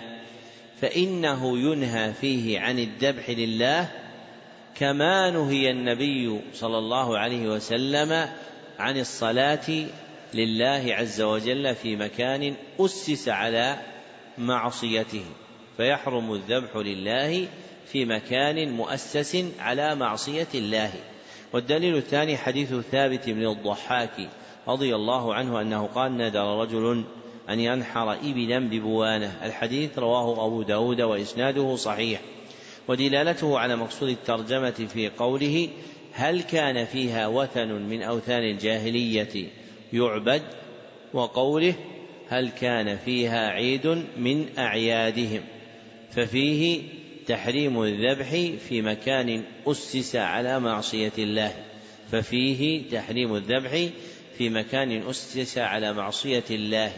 ومن جملة الأماكن المؤسسة على معصية الله الأماكن التي يذبح فيها لغير الله فيحرم الذبح فيها لله. نعم. قال رحمه الله فيه مسائل. الأولى تفسير قوله لا تقم فيه أبدا. الثانية أن المعصية قد تؤثر في الأرض وكذلك الطاعة. الثالثة رد المسألة المشكلة إلى المسألة البينة ليزول الإشكال. الرابعة استفصال المفتي إذا احتاج إلى ذلك. الخامسة أن تخصيص البقعة بالنذر لا بأس به إذا خلا من الموانع. السادسة المنع منه إذا كان فيه وثن من أوثان الجاهلية ولو بعد زوال. زواله السابعة المنع منه إذا كان فيه عيد من أعيادهم ولو بعد زواله. الثامنة أنه لا يجوز الوفاء بما نذر في تلك البقعة لأنه نذر معصية. التاسعة الحذر من مشابهة المشركين في أعيادهم ولو لم يقصده العاشرة لا نذر في معصية. الحادية عشرة لا نذر لابن آدم فيما لا يملك. قال المصنف رحمه الله باب من الشرك النذر لغير الله. مقصود الترجمة بيان أن النذر لغير الله من الشرك. بيان أن النذر لغير الله من الشرك. نعم. قال رحمه الله وقول الله تعالى يوفون بالنذر وقوله وما أنفقتم من نفقة أو نذرتم من نذر فإن الله يعلمه. وفي الصحيح عن عائشة رضي الله عنها أن رسول الله صلى الله عليه وسلم قال من نذر أن يطيع الله فليطعه ومن نذر أن يعصي الله فلا يعصه ذكر المصنف رحمه الله لتحقيق مقصود الترجمة ثلاثة أدلة. فالدليل الأول قوله تعالى يوفون بالنذر. الآية ودلالته على مقصود الترجمة في قوله يوفون بالنذر. فإن الله مدح المؤمنين بوفائهم بالنذر. فإن الله مدح المؤمنين بوفائهم بالنذر. وما مدح فاعله فهو عبادة وما مدح فاعله فهو عبادة. والعبادة إذا جعلت لغير الله وقع صاحبها في الشرك. والعبادة إذا جعلت لغير الله وقع صاحبها في الشرك. فالنذر لغير الله من الشرك. والدليل الثاني قوله تعالى وما انفقتم من نفقه أو نذرتم من نذر فان الله يعلمه. ودلالته على مقصود الترجمة في قوله فإن الله يعلمه أي علم ثواب وجزاء أي علم ثواب وجزاء وما أثاب الله عليه بجزاء الحسنى فهو عبادة وما أثاب الله عليه بجزاء الحسنى فهو عبادة. فإذا جعل لغيره وقع صاحبه في الشرك فالنذر عبادة لله وجعلها لغيره من الشرك. والدليل الثالث حديث عائشة رضي الله عنها أن رسول الله صلى الله عليه وسلم قال من نذر أن يطيع الله فليطعه ومن نذر أن يعصي الله فلا يعصه متفق عليه. ودلالته على مقصود الترجمة في قوله من نذر أن يطيع الله. فالنذر عبادة لله وإذا جعلت العبادة لغير الله وقع العبد في الشرك. فمن نذر لغير الله فقد أشرك. نعم.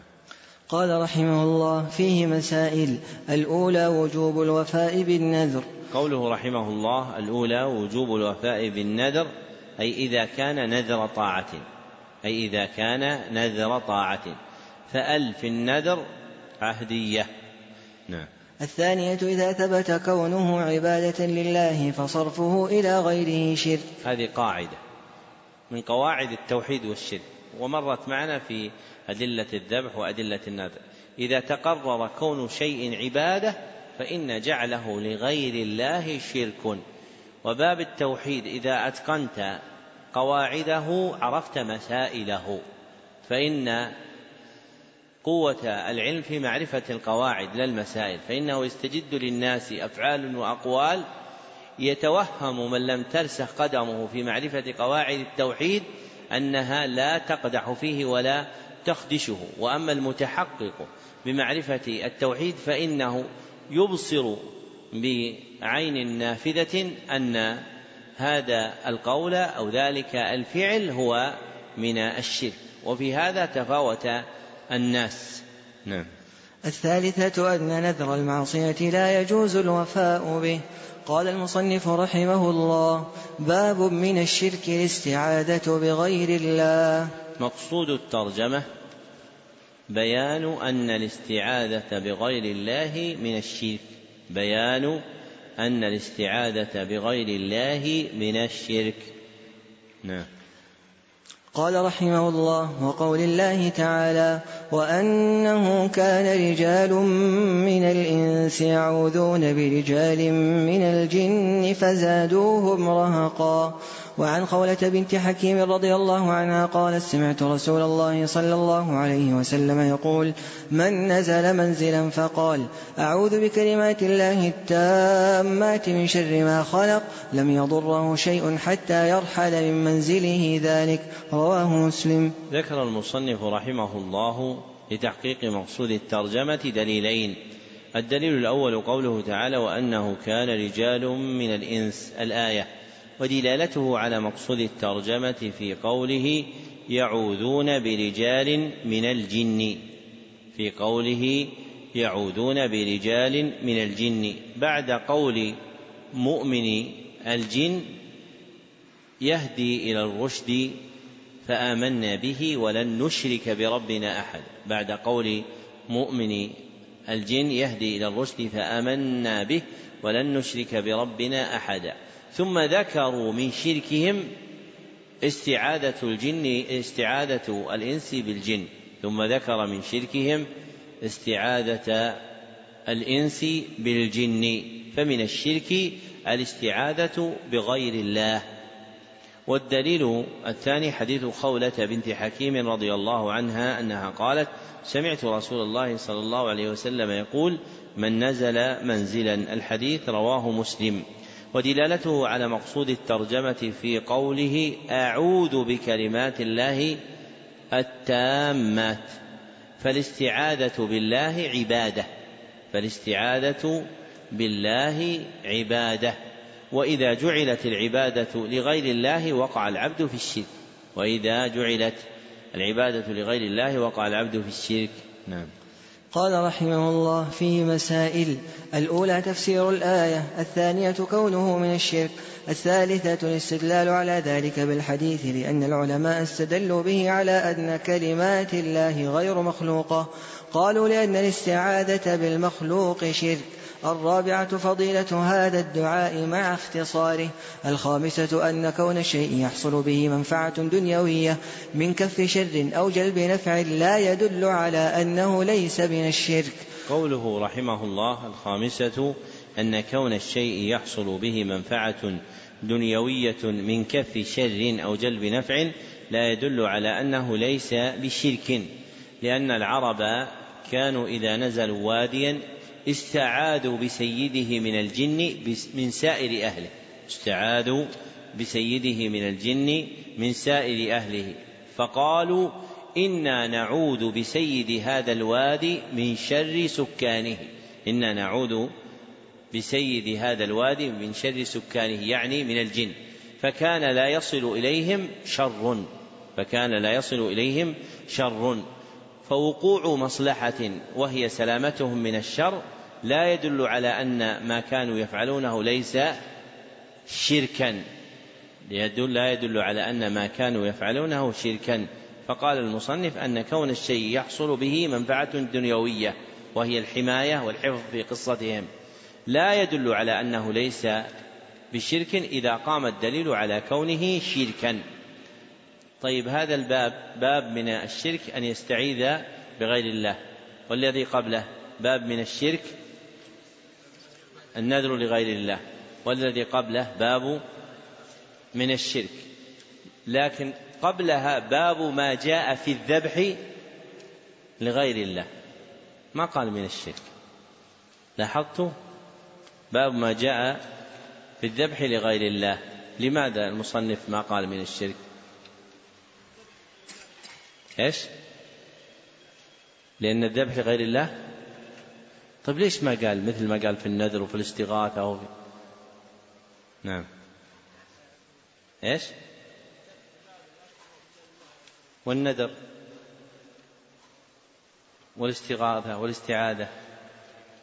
كيف الذبح في الشرك وفيه مباح طيب مقصود الانتفاع بالذبح هو يذبح على اسم الله أو على غير اسم الله. ثم هذا قصد مباح مأذون به هو قال باب ما جاء في الذبح لغير الله. نعم. إيش؟ لأن الذبح وتلك المسائل. طيب هذا آخر هذا المجلس. وفكروا في هذه المسألة إلى غد بإذن الله تعالى. والحمد لله رب العالمين. صلى الله وسلم على عبد رسول محمد وآله وصحبه أجمعين.